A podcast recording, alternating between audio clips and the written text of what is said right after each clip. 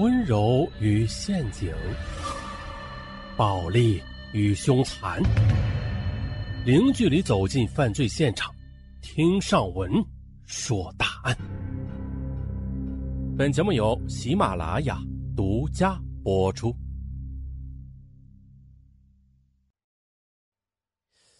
本期的情感大案说的是一起十四年前的担任文化局长的他弃官抛弃，呃，与小情人私奔到了千里之外的厦门，从此开始了落魄天涯的低调生活。可是十四年后的今天，他又突然的高调出书，向世人披露了这一段惊世骇俗的情感经历。那么，在这私奔前后，这位浪漫官员，他都经历了些什么？咱们从头说。在三十八岁之前的李福寿，在事业上呢是一直比较成功。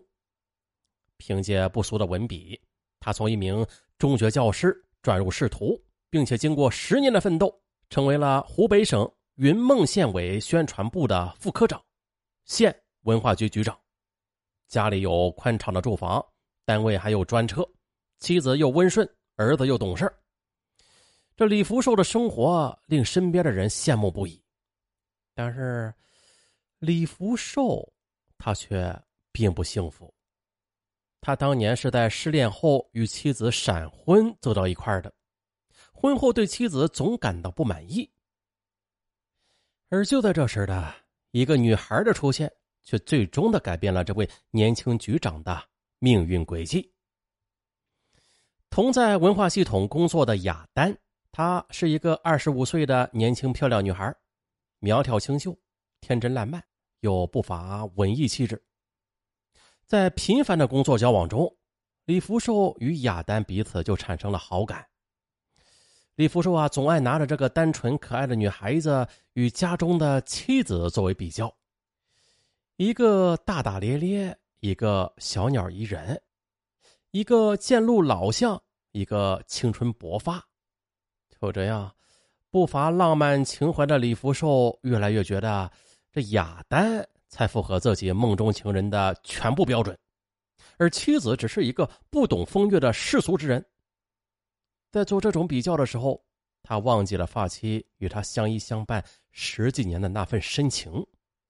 与雅丹相识几个月之后的，那是一个夏夜，李福寿带着一种犯罪感，首次的亲吻了她。女孩全身颤抖，软绵绵的偎在他怀里，久久不能起来。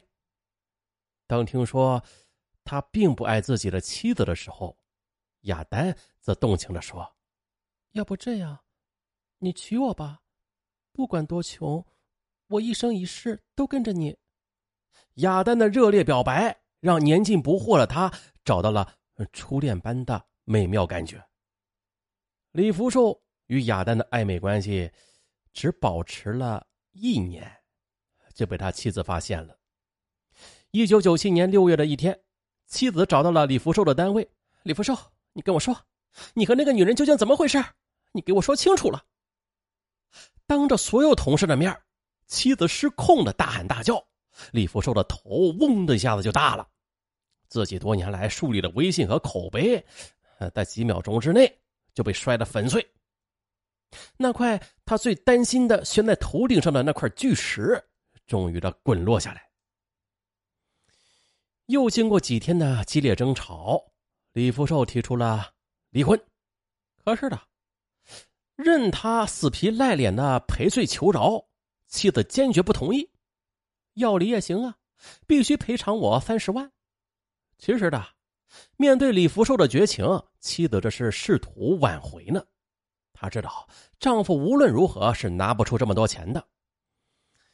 啊，又想想妻子跟了自己这么多年，家里的事儿从未让他操过心，对老人和孩子也都一直很好。李福寿突然就觉得，自己娶了这个善良的女人。好像也是害了他，他很想从经济上补偿妻子，可是啊，这多年来他的收入一直都是上交家库，呃，加起来也不足十万块钱呢，他在去哪儿弄这么一笔三十万元的巨款呀？而愧疚之感让李福寿在家人面前抬不起头来，领导的批评以及同事背后的风言风语，更是他坐如针毡。此事已经在小县城里传得沸沸扬扬了，他甚至连门都不愿出了。一个星期之后，绝望的李福寿拨通了情人的电话：“我准备放弃一切出走，你愿意跟我走吗？”“愿意，你到哪里？”我就到哪儿。亚丹毫不迟疑。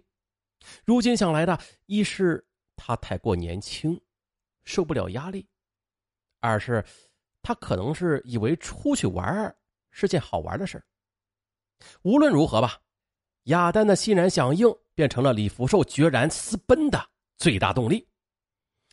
放弃一切，与情人私奔，对于一个男人来说，既是绝望中的狂欢。也是自负、自私与自责交织的总爆发。